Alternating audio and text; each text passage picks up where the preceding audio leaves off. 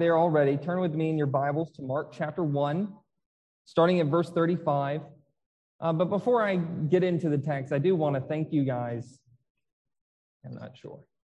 I do want to thank you guys. I am very excited. Very excited to get to serve you guys, to feed a regular diet of the Word of God. Uh, yeah, my wife and I are blessed beyond words, and we're blessed by you guys. And uh, we really do look forward to that. And I look forward to serving the Lord's Supper with you, being with you on a regular basis and being able to know your needs and pray for you and to serve you where you're at, wherever you're at. And to see all of us grow together in the nurture and admonition of the Lord. And on that note, I just, I usually do this at the end, like, hey, I'm Nick Kraus, and introduce myself. I always wait until the end and I always forget. But I don't want to forget this time to thank the mothers, Lord. The Lord has blessed us with mothers. And that is something that I think, especially in our day and age, is so overlooked. We don't know even what a woman is without God's word, without its testimony to say how God made us, made us male and female. And God blesses the ordinary, ordinary raising of children, pointing them to Jesus going to church on a regular basis, hearing his word, and having our souls fed, having the gospel presented to us week by week so that we may know who Jesus is and trust in him. And that's where we're at in our text. We're reading the Holy Spirit's biography of Jesus. And what we're going to focus on today is what we just sang about in that last song seeing what the greatness of his mercy is towards us sinners. We're going to see the compassion of, of Jesus and what that really means. And looking at the context of uh, the title of this sermon is the, the compassion on demand.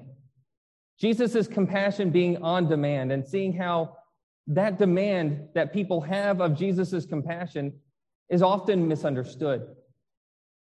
But it also gives us, while the people are misunderstanding Jesus and what he's doing, Jesus does not get distracted from his mission. And we get to see really clearly into the heart of Jesus and his care for sinners and what that looks like and what that actually means. So, first, let's just, we're going to actually, usually I went through verse by verse explaining how you know, just walking through the text, but I think it might be helpful this time just to take a scan to see how all these verses, all 10 verses, speak to the people's confusion.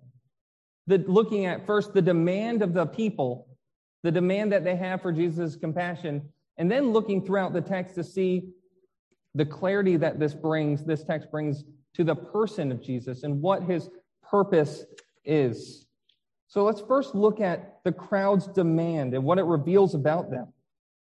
Where we left off last time was looking at Jesus' authority throughout the text. Jesus had the authority to preach. People would follow him just by the mere command of his word. Demons would even listen and submit to his authority, his authority in verses 21 through 28. And Jesus, by even just merely going into someone's home saying the word, and the disease was gone from Peter's mother in law. And with such authority, there's a un, you know not a very surprising result that people start noticing Jesus and start flocking to him. And where we ended last time, which was now about a month ago, was in verse 33 where the whole city is gathered at Jesus' front door, or really Peter's mother-in-law front door. They're gra- gathered around his door. He's healing them late into the night. He healed many with various diseases and cast out many demons, and he would not permit them to speak because they knew him. And this is where we're at in our text. It's at night. He has been healing people all day. He's been preaching. He's been seeing pe- demons being cast out. The crowd was gathered at the door. They went away for the night, and Jesus rose very early in the morning while it was still dark, and he departed to a desolate place, and there he prayed. And Simon and those who were with him searched for him. And they found him and said to him, Everyone is looking for you. And he said to them, Let us go on to the next towns, that I may preach there also, for that is why I came. What is this crowd demanding? Well, they're demanding what they're after him for, what they're actually pursuing him. Verse 36 that Simon and those who were with him were pursuing Jesus. And what they were looking for was what they had come for him the day before, which was for healing, healing from various diseases. People, this, this world is a broken world full of many different needs, diseases, demon possessions. People who are broken are coming. And the message that Jesus is a savior wants to help, cares about sinners, is not one that actually puts off people. It's actually one that draws people in. If you look at the fastest growing sects of Christianity, and I'm putting Christianity in air quotes here, it's the health and wealth gospel. There are preachers in this world who preach that they can heal. They'll set up crusades like a Benny Hinn, who will set up a crusade for thousands and thousands of people to pay him money. And if they have enough faith, he will bring them in and he will heal them with also air quotes. And people flock to this stuff. This should not surprise us. I think it's the last number I saw, it said in 2018 that 50,000 people a week attend Joel Osteen's church. And if you do not know Joel Osteen, his message is that God loves you and wants your best life to be now. He wants, uh, the message he preaches is that God does not want anyone to suffer, but instead to experience health, wealth, and prosperity. In other words, the good news he preaches to people is that God wants you happy in this life and not to experience suffering. But that's not the good news Jesus preaches. Jesus, if the good news that Jesus preached was health and wealth to live your best life now, what does that say about heaven? What does that say about the afterlife? Jesus' promises are, he promises people eternal life. He preaches a message actually in verse 15. The summary of his message in chapter 1 is that fulfilled is the time, near is the kingdom. And these miracles that these people are experiencing are meant to be evidence that what he's saying is true that his kingdom is near, that the time is fulfilled for the Messiah to come. But just like today, people often focus on the miraculous and want the benefits of, uh, of health, wealth, and prosperity over the person and what they're actually looking at what do these miracles actually mean and we see this as an example in the leper that comes to Jesus. The leper who comes to Jesus, he came to him, imploring him and kneeling, and said to him, If you will, you can make me clean. The if you will here is not a if you are able to heal me from my leprosy, that you can make me clean. It's a, a it's a request of desire. He knows that if Jesus desires to heal him, that he is able. First, note his faith. He's not really doubting that Jesus is able or not to heal him. What, he, what he's asking is he knows that if Jesus is really willing to help him, he comes pleading, that word imploring, begging, pleading, He's pleading for Jesus that he would be willing, desirous to help him. And in here, the focus, we've already seen Jesus relieve people and his ability to cast out demons.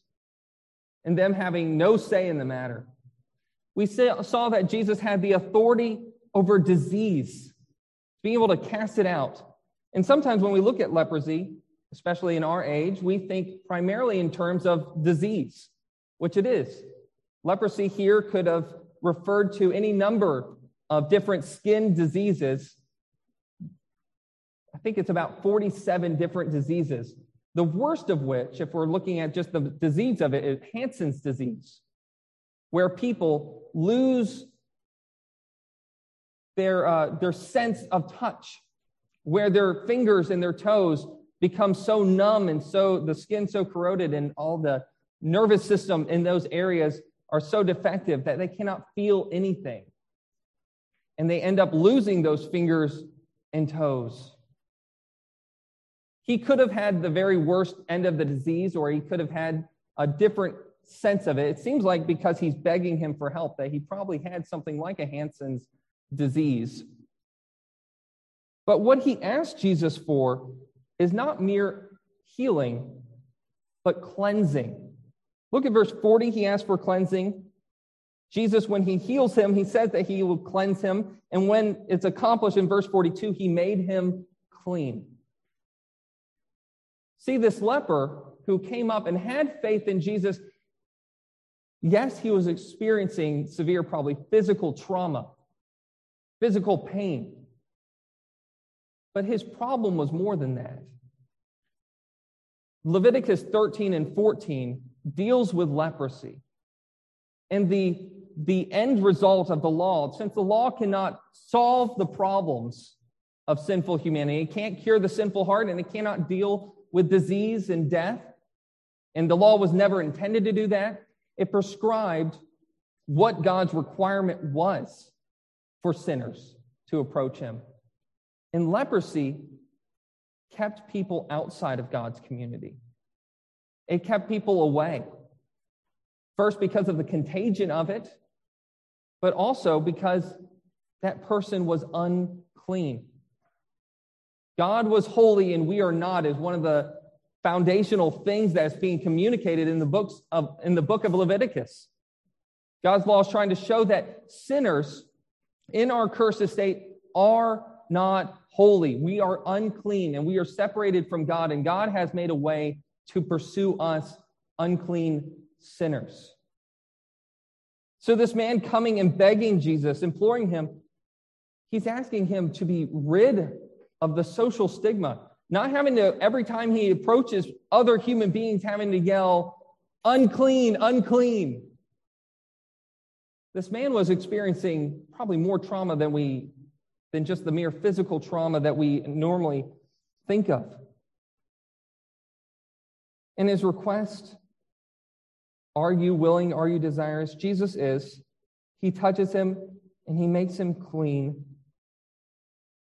But then, in, note verse 30, uh, 43, there's all of a sudden this, when, you, when Steve was reading this, did you guys feel the, show, the shift in tone at verse 43 when all of a sudden Jesus sternly charged him, saying to him at once, and he said to him, See.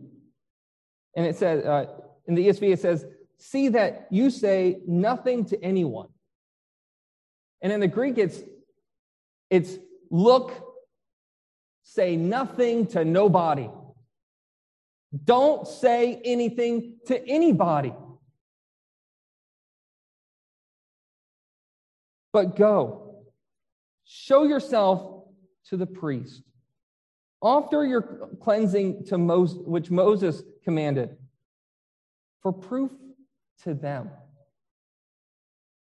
as a witness to them. It's the same word that proof to them that the ESV is translating is the same word for a martyr. A martyr is someone who bears witness in their death, right? In their death, they bear witness to Christ. What he's to do, what this leper is commanded to do, is he's to bear witness to the priest that this cleansing has taken place. He's to show the evidence that the prophecies of Isaiah are taking place. The blind see, those with diseases are healed, and the leper is cleansed. Jesus is showing with his miracles, these miracles have a purpose. These miracles have the purpose of being evidence to who Jesus is. Does, does Jesus care about our suffering? Yes. But that's not what he's merely concerned with. Because humanity has a bigger problem than that. If Jesus' mission, his primary mission, was just to cure diseases and to heal people, and that was his primary focus in life, he would have dealt with the problem of humanity only for one generation. He, he pretty much eradicated all diseases and all demonic possessions in Israel, but for one generation. And what we often miss here, and what the crowd misses, is that we're not just to seek after Jesus and pursue him for what he can do for us, pursuing him for our healing, for the benefits of health, wealth, and prosperity, but we're to seek after him because of who he is and what's behind these miracles, what these miracles tell us about Jesus. And we know that this man did not accept this, did not think this way about these miracles, because immediately afterwards, verse 45, he went out and began to talk freely about it. Jesus came, verse 39, to preach, and he was preaching in their synagogues and casting out demons, in the same words used here. But he went out away from Jesus, and he began to preach. Preach freely about it, about his healing, about what God had done in his life, and to spread the news far and wide so effectively that he could not openly enter a town, but he had to go out into the desolate places, and people had to come and flock to him. We're starting to see why Jesus does not want people to speak about his miracles or to spread the news. This is a theme throughout Mark's gospel. It's uh, called sometimes referred to as like the secret messianic theme in Mark. And we're starting to see why in the very first chapter. First, he does not want to accept the testimony of demons to him being the Messiah not a good source of information. You know, you don't want to trust what a demon says about somebody. And secondly, Jesus is very concerned not just to do miracles for the sake of helping people, which he is, but Jesus is very concerned that his message be understood. And what happens when people see miracles happening? Well, they're intuition is just to go and get help, to go and think that the healing is the end in and of itself. Focusing on what Jesus can do for them, that's ultimately what the crowd's demand is and what it reveals about them. Is they follow Jesus everywhere. They follow him to the house he's staying at. They pursue him in the middle of the night to get healed. They pursue him even into the town, yes, but also even to the deserted places. Wherever Jesus is going, there's a crowd following him. But this crowd is following him for what he can do for them. The sad thing is, is how often, not just health and wealth preachers and people who go to those churches, they tend to focus on what Jesus can do to them instead of placing faith in Jesus Christ to save them. But we too often miss this. We too often pursue Jesus because, and we're told there's so many reasons to follow Jesus. You should follow Jesus because you have a sick aunt, maybe, and you know, we, if Jesus wants to hear, if you want Jesus to hear your prayers, that you need to be a follower of him. Or how about maybe in our circles, follow Jesus so that you won't go to hell. Follow Jesus so that you can live a moral life. Follow Jesus so that you can have a healthy marriage. Follow Jesus so that he will instruct you and you'll be a good citizen. Follow Jesus so that we can together save America. All those reasons, all those things are good.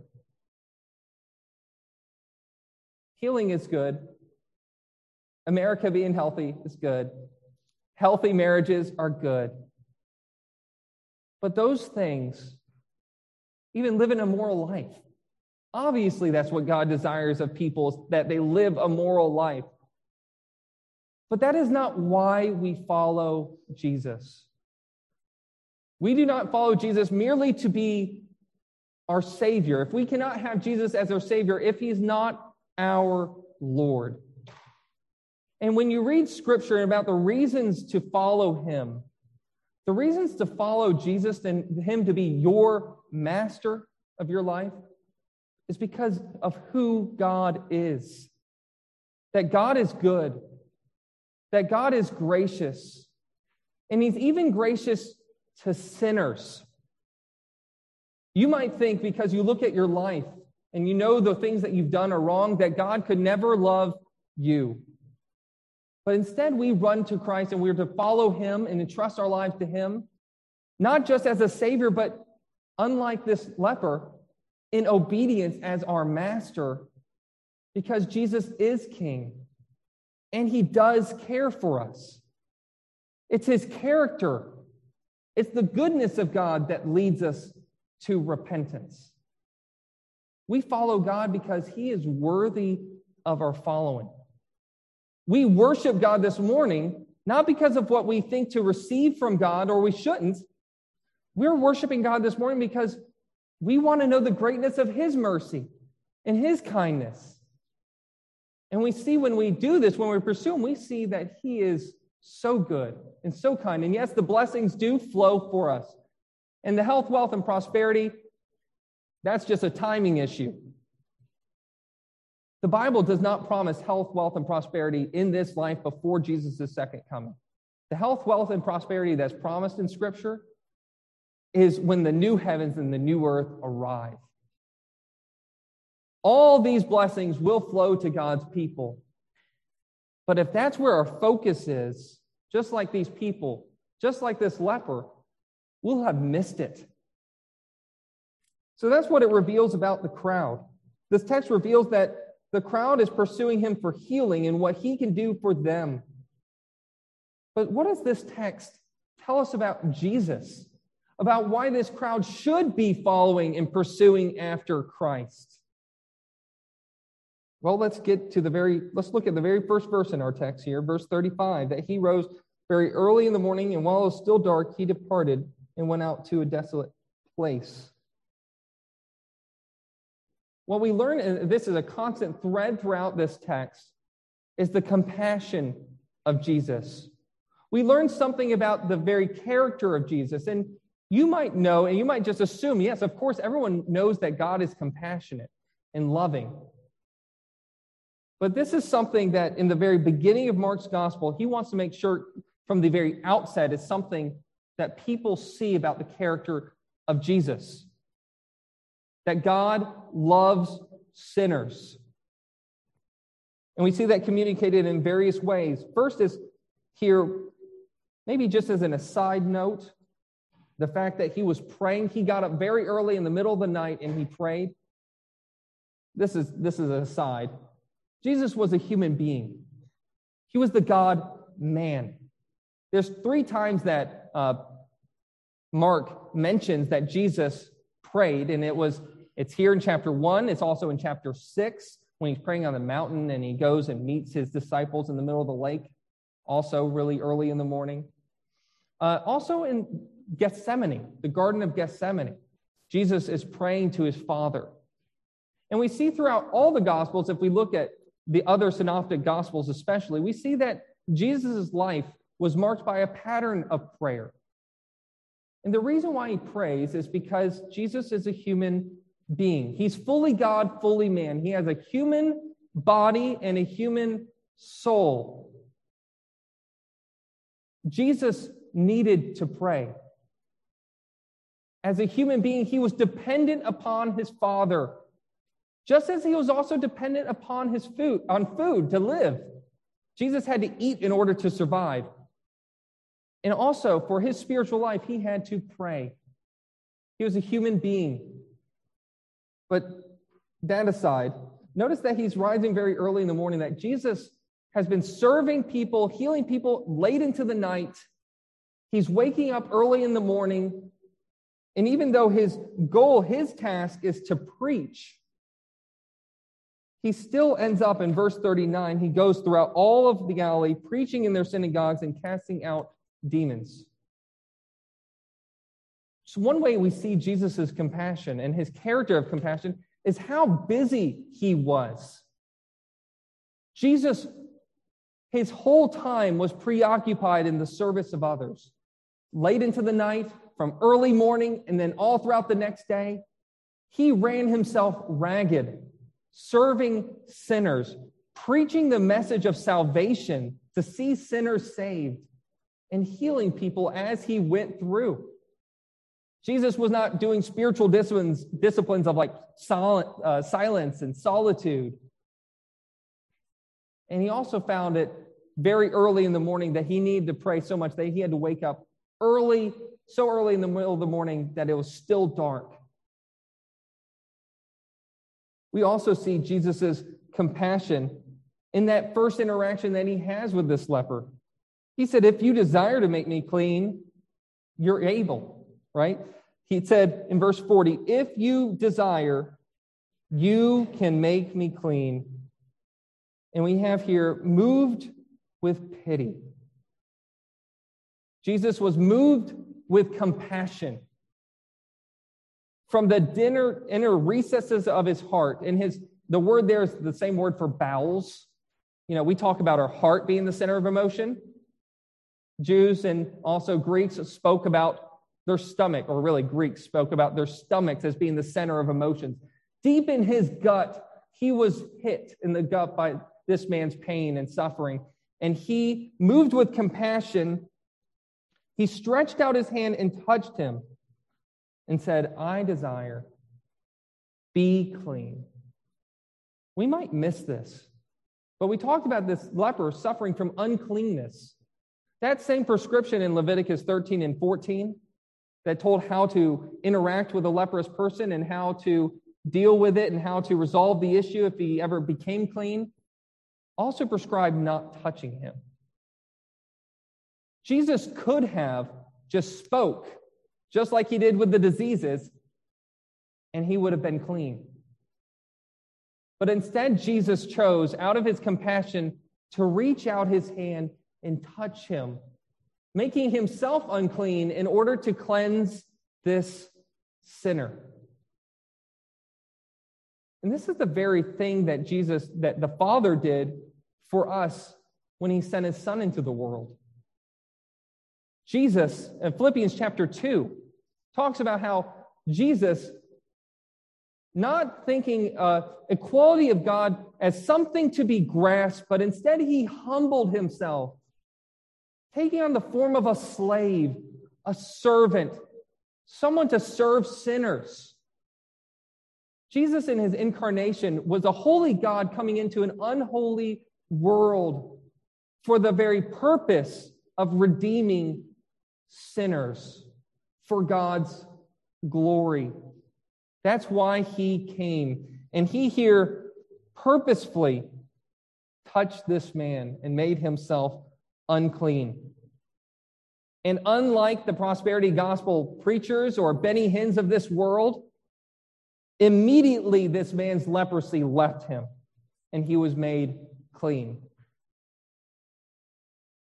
I've recently watched a documentary called The American Gospel, which is focusing on the prosperity gospel as a movement stemming and coming out of America and being marketed throughout the globe and becoming by far the most successful sect of Christianity, thriving in poor communities where people are in desperate need.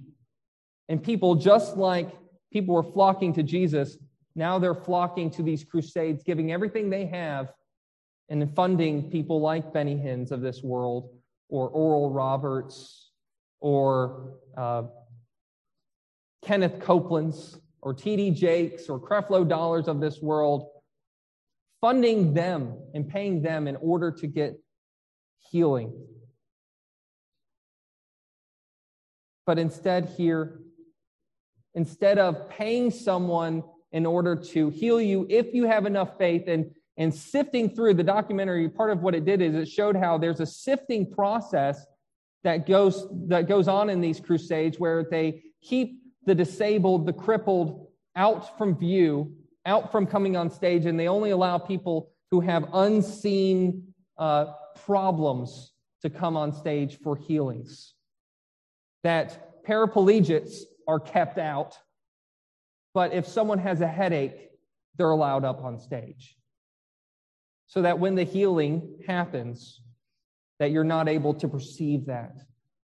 And there's a book now that's out by uh, Costi Hinn talking about how he used to run these crusades, if you're interested in Costi Hinn's book. I think it came out about like 2017 18. But the point here for us is that he immediately healed him and he was clean. And Jesus' compassion was also for that God's law would be followed. Verse 44, he said to him, See that no, say nothing to nobody. Go show them to yourself to the priest for your cleansing. What Moses commanded for proof to them Jesus, part the miracle that he was showing to this leper is he wanted him to be a witness. He wanted him to show the evidences of Jesus and what he had done for him. But he wanted him to show it in the way that God's law prescribed. Following Leviticus 13 and 14 for cleansing, so that thanks could be offered to who? To God in his temple. Giving thanks to God for it and showing it to the priest, just as Moses commanded, following the law, as a witness to them. The leper got, obviously, and you would think anyone, anyone who would have been dramatically healed would have been really excited about this, about their situation, and wanting to spread it to anyone and everyone who would hear him. But Jesus had sternly warned him show this evidence to the priest even though the priest would reject him throughout his entire ministry, even though he would be a temptation for Jesus throughout his entire ministry, Jesus wanted them to see the evidences of who he is and that he truly was the Messiah. You know, when John the Baptist would question when he was in prison, he was the forerunner of Jesus. He would be in prison and question, Jesus, are you really him? Are you really the Messiah? And Jesus does not answer his question directly. He says, Go and tell him the miracles you've seen that the blind see, the lepers are healed. The Pharisees to, to look at this evidence and see that the Messiah, the one Isaiah had spoken of, had arrived. Jesus, when he calls us to follow him, this is not a blind faith. The faith that God commands of us, faith in Jesus Christ, true saving faith, is faith that sees evidence, sees the evidence of who God is, sees evidence that Jesus is who he said he was. He was the Messiah, the Son of God. And that is the reason why you are to follow him. This is not blind faith that's being commanded of God's people. This is a faith that sees the evidence, the evidence that Scripture gives us, God's own testimony to his own acts in history.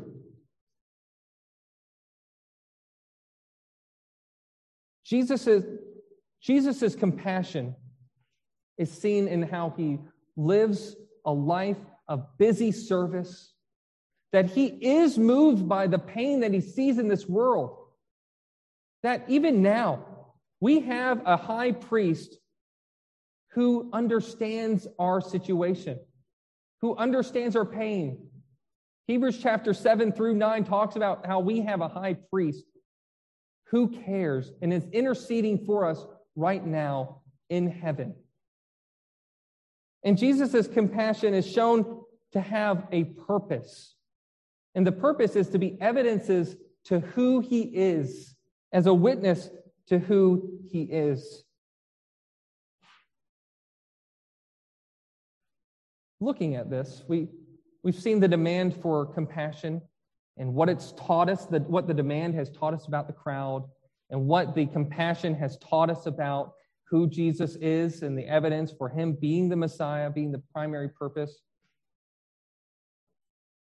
He did this. The, the reason why compassion, the reason why miracles are not the epicenter of our attention and the thing, the main thing that we are to focus upon when we think about Jesus is because of what he said, why he came, back in verse 39, or verse 38, rather. Notice, remember when Jesus asked him that question, when he's when all the crowd has this demand and they're lacking the supply, and they're coming for Jesus for healing. He says, Everyone's looking for you. You can hear that subtle rebuke in that statement. Like, what are you doing all alone in the middle of the wilderness? People are looking for you. And Jesus does not answer his question directly. He says to them, Let us go to the next towns, that I may preach there also. For this is why I came. Jesus came to preach. And everything he did was to focus people on the message he preached. In the message, at this point, it might be helpful to say that the message he preaches is slightly different than the one we preach, that I'm preaching. And don't be worried. The message he preached was that the kingdom is near. That the time is fulfilled, yes, but the kingdom is close. Because he is, was born to die, and his death was soon to come. And when he died, his resurrection would be soon. And his enthronement ceremony that we see on the day of Pentecost would be coming soon. They did not have much longer to wait for their salvation to be accomplished. But the message we preach, our message that is authenticated by the miracles that Jesus performed in our text and by the miracles the apostles did that point to who Jesus is, our message is that Jesus has already died. The kingdom is not soon to come, it has come. Jesus died on the cross, and our salvation was accomplished at that moment 2,000 years ago. In his resurrection, our eternal life was purchased. An eternal life that is, we experience the fruits of it in this life, but the full fruits of it will not flower until the resurrection at the last day, our resurrection. In his ascension, the people were looking for this kingdom to come soon, but it's already come. Jesus is right now sitting at the throne of his Father on the right hand of God, on the throne of David, and he is right now ruling over the universe having compassion towards sinners, preaching the only message that does save that Jesus Christ is the King of kings and the Lord of lords. And we should seek him eh, to be our Savior. But he cannot be like this leper, merely our Savior. We cannot come to him and say, We will not submit to him as our King. We'll only submit to him as our Savior. We're to submit to him, believe in him and what he said about himself that he is, yes, the Savior of humanity, but he's also the King of kings. He's also the God of the universe incarnate who died on the cross to save sinners. And he is compassionate. He sees our life. He knows that we are unclean, that we are undeserving, but fortunately for us, our salvation, just like the salvation of this leper, did not depend upon his inherent goodness. The salvation of this leper depended on God's ability to clean. And if you go to God, if you reach out to Him, if you believe that Jesus is able to save you and you call out to Him, He is able. And He is more than willing, more than desirous to save sinners. Let's pray. Heavenly Father, thank you that in your word you have revealed so much about ourselves and the crowds that follow Jesus. Lord, we confess that we too seek you often for what you can do for us. That we often see that we are in need of prayer when we are in sickness, and we our prayers tend to intensify when we are sick. When we see that we need you to save our life or save us out of trouble or save us from the consequences of our sin.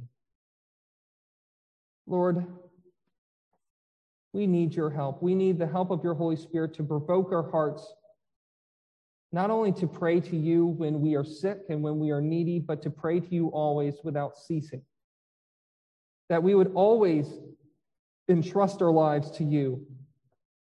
That we would follow you and not just as a get out of hell free card, even, but that we would follow you as our master. That we would seek you for healing of our souls, for eternal life, but more than that, that we would see your goodness and seek to obey your word. Seek to believe all that the Bible teaches about who you are and what you've done for sinners. Lord, may we always be focused upon not what you can do for us, but focus upon your mercy, knowing that you are kind, that you are willing to forgive all who come to you. Lord, I pray that we would also remember that as we preach your gospel, your good news to others, that we would know that you are willing to save sinners. Lord, I pray that we would ask for your Holy Spirit for those who do not trust you, that you would reveal yourself to them, that you draw them near to you, and that they would find themselves believing your word and entrusting your life, their life to you. It's in Jesus Christ's name that we pray. Amen.